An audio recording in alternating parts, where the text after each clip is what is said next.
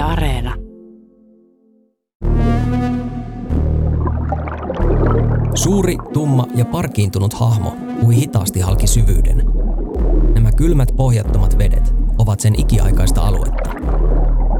Hai on jo vanha. Hyvin vanha. Sen pyrstö liikkuu puolelta toiselle tasaiseen ja määrätietoiseen tahtiin. Kiire sillä ei ole. Hai tietää täsmälleen, minne se on menossa. Se on kulkenut tätä reittiä jo silloin, kun metallisia laivoja ei ollut vielä olemassa. Mutta Hai vanhus ei tiedä, että tämä matka on sen viimeinen. Yhtäkkiä Hai ei enää pysty liikkumaan. Se tuntee, kuinka tuntematon voima kiskoo sitä. Puristaa. Hai alkaa hätääntyä ja lamaantuu. Hain yli viisimetrinen varsi on valtava ja tonnin painoinen, mutta siitä huolimatta se kohoaa avuttomana kohti pintaa. Ikivanha eläin on selvinnyt monesta koettelemuksesta, mutta nyt sen kohtalo on sinetöity.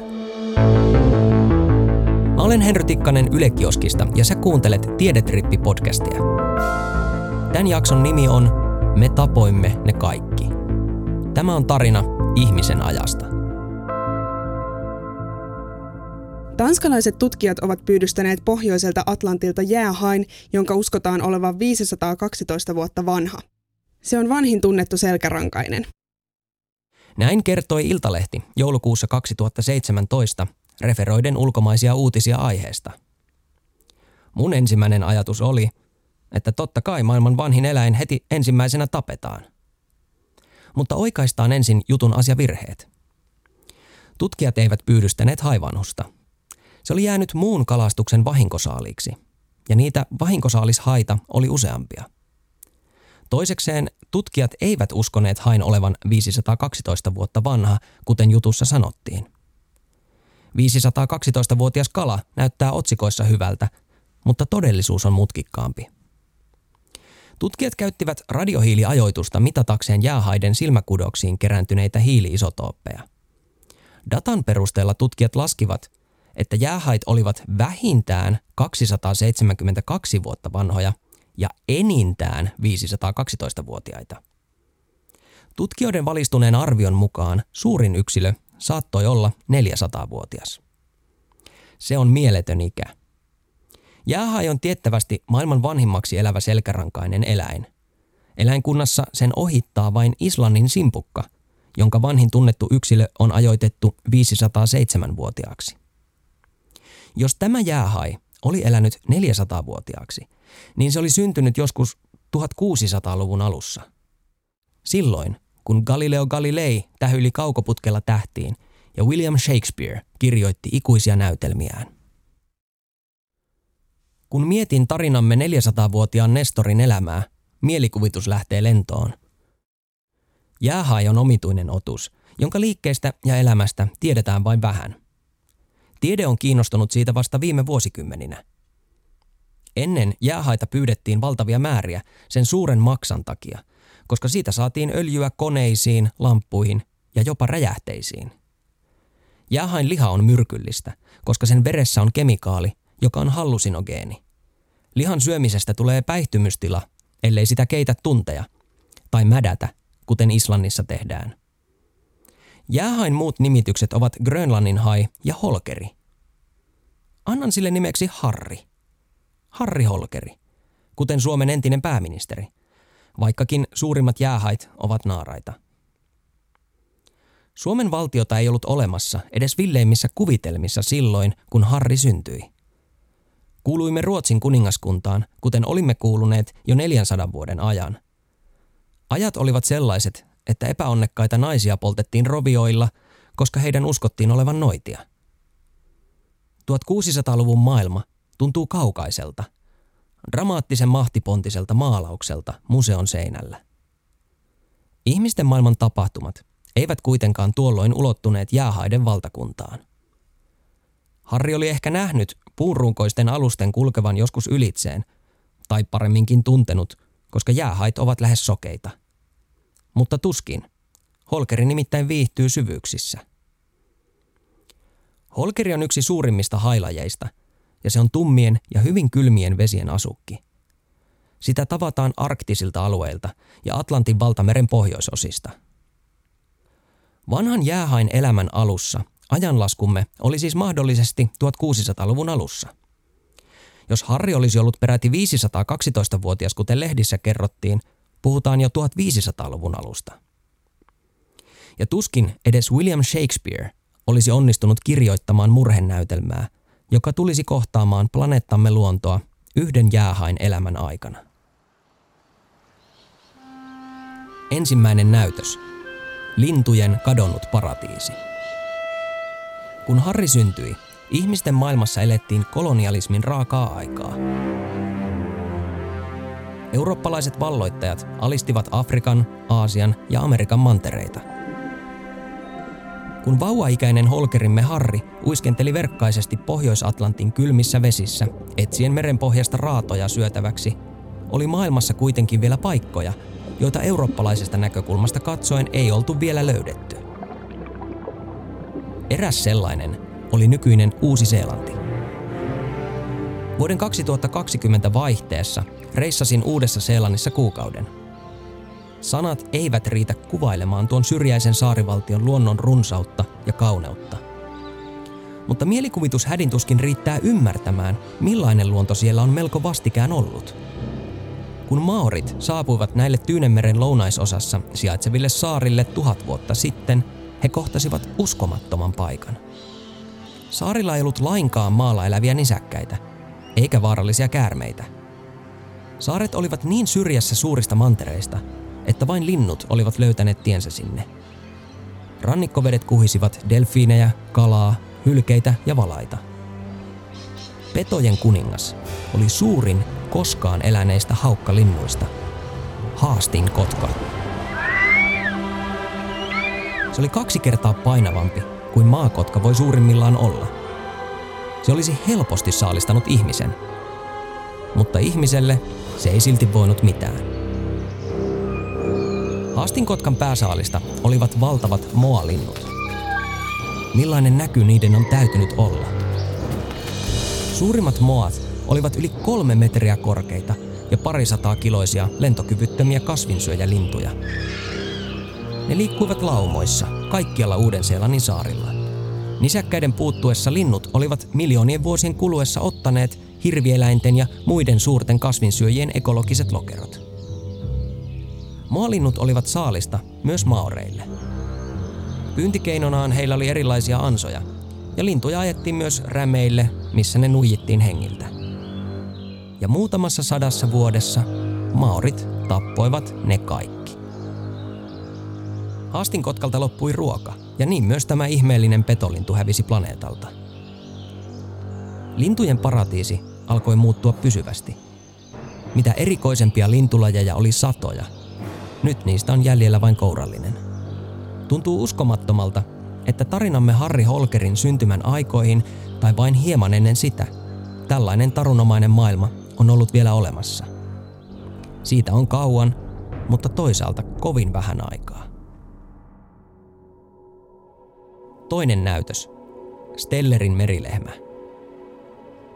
Vuonna 1741 tarinamme Holkeri Harri on 140 vuotta nuori jäähai. Se on vastikään saavuttanut sukukypsyyden. Samoihin aikoihin saksalaisesta luonnontieteilijästä Georg Stelleristä tuli ainoa tutkija, joka on koskaan nähnyt yhden ihmeellisimmistä lajeista elävänä. Steller purjehti tutkimusmatkailija Vitus Beringin mukana Venäjältä Alaskaan. Tuolla matkalla he kohtasivat suuria ja mystisiä eläimiä – Eläimet olivat kuin vesielämään sopeutuneita norsuja, valaan kokoisia lempeitä nisäkkäitä. Ne elivät sosiaalisissa laumoissa, matalissa rannikkovesissä ja popsivat levää. Ihmistä ne eivät pelänneet lainkaan. Olisi kannattanut. Vain 27 vuotta myöhemmin koko laji oli kadonnut tältä planeetalta. Stellerin merilehmä oli sireenieläin, eli ne kuuluivat vesielämään sopeutuneiden nisäkkäiden lahkoon. Ne olivat valtavia.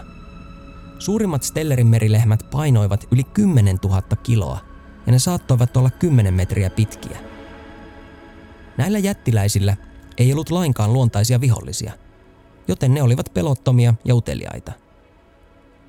Steller havainnoi, että eläimet elivät tiiviissä perheryhmissä ja yksiavioiset parit hoitivat poikasia yhdessä. Lajitoverit olivat niille kaikki kaikessa.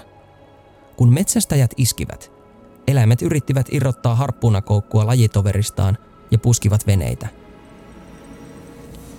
Pohjoisen Tyynemeren alkuperäiskansat olivat verottaneet Stellerin merilehmän kantaa metsästyksellä, mutta hitaasti lisääntyvän lajin kuolinisku oli eurooppalaisten saapuminen. Steller raportoi perässä tuleville valtavista eläinmääristä ja mainosti kookasta merilehmää mainioksi muonavaraksi. Stellerin merilehmän mustasta ja paksusta nahasta saattoi tehdä nahkaesineitä. Sen liha maistui naudalta ja rasva eli traani paloi hienosti öljylampuissa – sitä lystiä kesti 27 vuotta. Siinä ajassa jokainen Stellerin merilehmä tällä planeetalla oli tapettu. Vuoden 1768 jälkeen Stellerin merilehmästä ei ole yhtään varmaa havaintoa. Georg Steller oli ainoa tutkija, joka ehti nähdä eläimen elossa. Lajista on jäljellä muutamia vanhoja piirroskuvia ja luurankoja – Yksi harvinaisista luurangoista tuotiin Suomeen Venäjän vallan aikana. Se on tänäkin päivänä nähtävissä Helsingin luonnontieteellisessä museossa, ja se on museon arvokkain näyte. Kannattaa mennä katsomaan turboahdettua sukupuuttoa silmästä silmään. Kolmas näytös. Ennennäkemätön massatuho. Martha oli lajinsa viimeinen. Se oli melko kookas, mutta solakkalintu – ruskean, harmaan ja punertavan sävyinen ja sillä oli pieni nokka. Martha oli muuttokyyhky. Martha kuoli yhdysvaltalaisessa Cincinnatin eläintarhassa yli sata vuotta sitten, vuonna 1914. Siellä se oli elänyt vankeudessa puolet elämästään, 14 vuoden ajan. Holkerimme Harri oli tuolloin uiskennellut Pohjois-Atlantilla jo 300 vuoden ajan.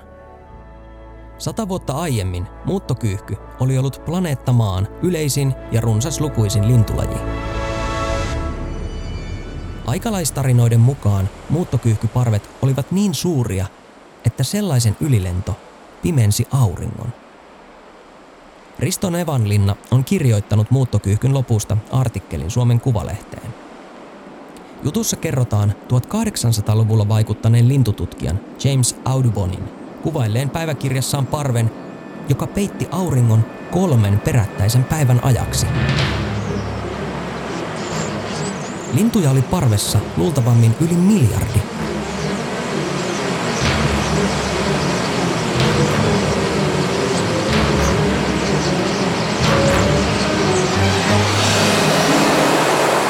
Sellaista on vaikea kuvitella. Parvi saattoi olla puolitoista kilometriä leveä ja 500 kilometriä pitkä. Lintuja Helsingistä Ouluun yli kilometrin levyisenä nauhana. Mutta lopulta jäljellä oli vain yksinäinen Martha eläintarassa. Mitä tapahtui? Pohjois-Amerikkaa valloittaneilla eurooppalaisilla oli tuliaseita – Valtavaan muuttokyhkyparveen kun ampui, vaikka silmät kiinni, niin kymmeniä lintuja tippui kuolleena alas. Niinpä lintuja alettiin ampua huvin vuoksi ja kilpailu mielessä. Sitten muuttokyhkyjä alettiin tappaa teollisessa mittakaavassa. Pohjois-Amerikka toimi Afrikasta kaapatulla orjatyövoimalla ja se työvoima piti ruokkia mahdollisimman halvalla. Muuttokyyhkyjen massapyyntiin kehitettiin verkkoja, joilla saatettiin siepata satoja tuhansia yksilöitä kerralla. Lintuja myytiin tynnyreittäin halvaksi proteiiniksi. Muuttokyyhkykanta kärsi valtavasti, mutta selvisi vielä jotenkuten syrjäisemmillä pesimisalueilla. Orjuus loppui, mutta muuttokyyhkyn metsästys ei. Kun rautatiet laajenivat villiin länteen, ei muuttokyyhkyillä ollut enää pakopaikkaa. Metsästäjät jäljittivät pesimäkoloniat ja polttivat pesäpuut, kun muuttokyyhkyn poikaset olivat vielä lentokyvyttömiä. Paniikissa loikkivia poikasia oli helppo kerätä puun alla säkkeihin. Ja niin siinä kävi, että viimeinen luonnonvarainen muuttokyyhky ammuttiin Ohiossa vuonna 1900. Alle sadassa vuodessa maailman runsain lintulaji, miljardeja lintuja, hävitettiin silmittömän ahneuden nimissä. Tällä tavalla myös miljoonapäiset piisonilaumat tuhottiin samoihin aikoihin Pohjois-Amerikassa. Niistä jäivät muistoksi hurmeiset mustavalkoiset kuvat biisonin kalloista rakennetuista valtavista pyramideista, joiden edessä kivärimiehet poseraavat kuin suuretkin sankarit. Olemme käyneet läpi vain muutamia sukupuuttotarinoita menneiltä vuosisadoilta, mutta niitä on aivan valtavasti. Olemme jättäneet jälkeemme menetetyn maailman. Mitä ihmeellisimpiä eläimiä on kadonnut ikiajoiksi. Ajattele vaikka Mauritiuksen norsulintua, jonka munima muna oli koripallon kokoinen. Myös se laji hävisi 1600-luvun aikana. Kaikkia näitä eläinlajeja yhdistää yksi asia – ne ovat kuudennen sukupuuttoaallon uhreja. Elämän historiassa tunnetaan viisi sukupuuttoaaltoa viimeisen 500 miljoonan vuoden ajalta. Kuudes joukkokuolema on käynnissä juuri nyt, joka puolella maailmaa, myös Suomessa. Edellinen suuri sukupuuttoaalto tapahtui 65 miljoonaa vuotta sitten, liitukauden lopulla. Silloin meteoriitin törmäys maahan – hävitti maapallolta dinosaurukset ja suurimman osan muista isoista eläimistä. Nyt luonnon mullistus olemme me, ihmiset. Me olemme meteoriitti. Ihmisen toiminta on muokannut merkittävästi kolmea neljäsosaa maapintalasta ja noin kahta kolmasosaa meriympäristöstä. Miljoonaa eläin- ja kasvilajia uhkaa sukupuutto. Viimeisen 50 vuoden aikana selkärankaisten eläinten määrä on romahtanut alle puoleen siitä, mitä se oli vuonna 1970. Hauska sattuma, että tammikuussa 1970 presidentti Urho Kekkonen piti uuden vuoden puheen, jossa hän nosti Suomen tärkeimmäksi haasteeksi ympäristön suojelun. Ongelma ei siis ole uusi, ja sen koko vain kasvaa koko ajan. Ihminen tuhoaa ja pirstoo eliöiden elinalueita – metsästää ja kalastaa liian suuria määriä ja saastuttaa. Olemme kiihdyttäneet ilmastonmuutosta ja ohentaneet otsonikerrosta. Kaiken tämän seurauksena luonto voi huonosti. Se on megaluokan ongelma, koska kaiken elämän edellytys, myös meidän elämämme edellytys, on toimiva luonto. Ihmiskunta pelaa todella korkeilla panoksilla, sanoo luonnonsuojelubiologi Panu Halme Jyväskylän yliopistosta jos me tosiaan saadaan ne, ne tota, ekosysteemien rajat tavallaan, jos me vahingossa onnistutaan ylittämään niitä, niin, niin tota, kukaan, ei, kukaan ei tiedä, mitä tulee tapahtumaan. Yksi konkreettinen esimerkki on hyönteisten ahdinko. Tämä pölyttäjäthän on nyt paljon käytetty esimerkki. Nyt me nähdään jo tällä hetkellä. Kiinassa on, on omenaviljelmiä, missä, missä tota, ihmiset pölyttää ne kukat siis sellaisilla sudeilla käyvät pölyttämässä, koska, koska se homma ei muuten enää toimi. Eli siinä on niin kuin esimerkki tilanteesta, missä, missä ollaan jo niin kuin pulassa ja se kaupunkilaisen ruoka esimerkiksi kallistuu sen takia, kun, kun tota luonto ei enää hoida tehtävänsä. Ja, ja se on tavallaan niin kuin aika pelottava, pelottava tilanne, että me ei, me ei todella tiedetä, että missä kohtaa se romahdus on niin kuin oikeasti tavallaan vaarallista myös ihmiskunnan tulevaisuudelle.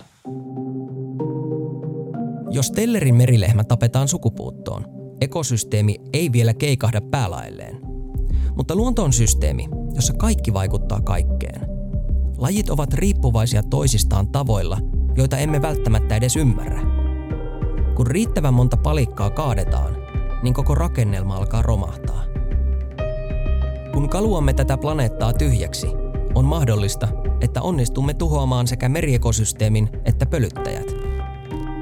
Kukaan meistä ei halua kokea sellaista päivää.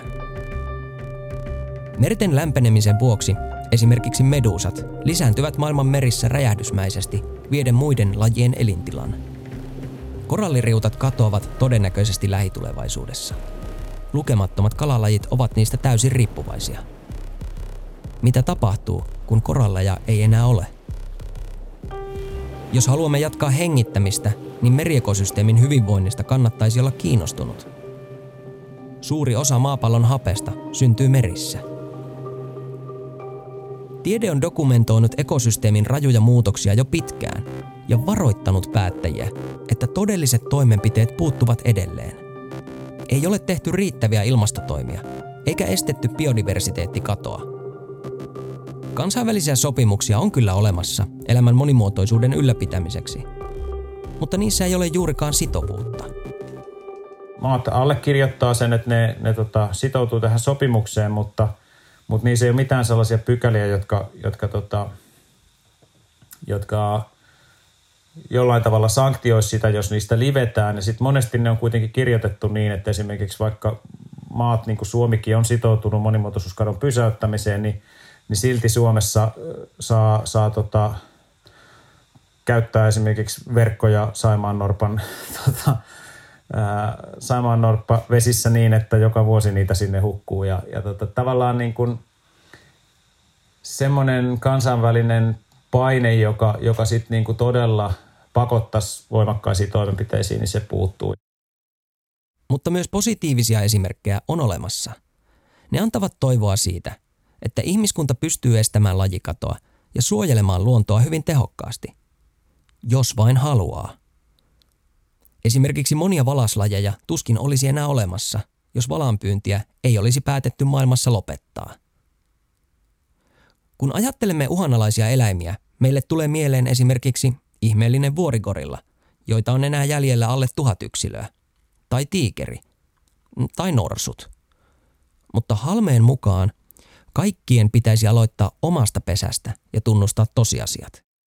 Se kansainvälinen paine ja, ja tota sellainen voimakas toiminta kohdistuu kuitenkin jonnekin muualle kuin niihin länsimaiden omiin luonnonsuojelukriiseihin, että tämä norsunluukauppa on hyvä esimerkki. Että se on, se on niin kuin eurooppalaisten painostuksesta paljoltikin saatu kuriin, mutta samaan aikaan eurooppalaiset itse sitten pyydystää no esimerkiksi sitä ankeriasta, joka on uhanalaisempi kuin Afrikan norsu. Et siinä on sellaista kolonialismin makua vähän, että et, et luonnonsuojelukysymykset pitäisi aina ratkaista jossain muualla kuin eurooppalaisten omissa pöydissä. Ankerias oli Euroopassa niin runsas laji, että jokin nousevia ankeriaita pyydystettiin Irlannissa, ei syötäväksi, vaan peltojen lannoitteeksi. Tällä hetkellä laji on äärimmäisen uhanalainen jokien patoamisen ja ryöstöpyynnin vuoksi.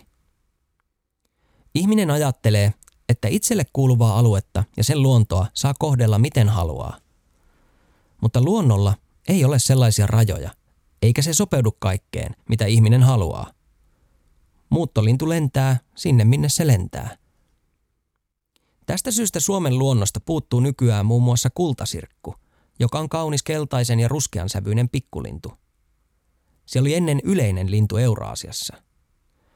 Nykyään kultasirkku on äärimmäisen uhanalainen koko maailmassa ja on todennäköistä, että laji häviää kohta sukupuuttoon. Syy löytyy kultasirkun talvehtimisalueelta Kiinasta, jossa niitä pyydetään ruuaksi, vaikka pyynti on ollut kiellettyä vuodesta 1997.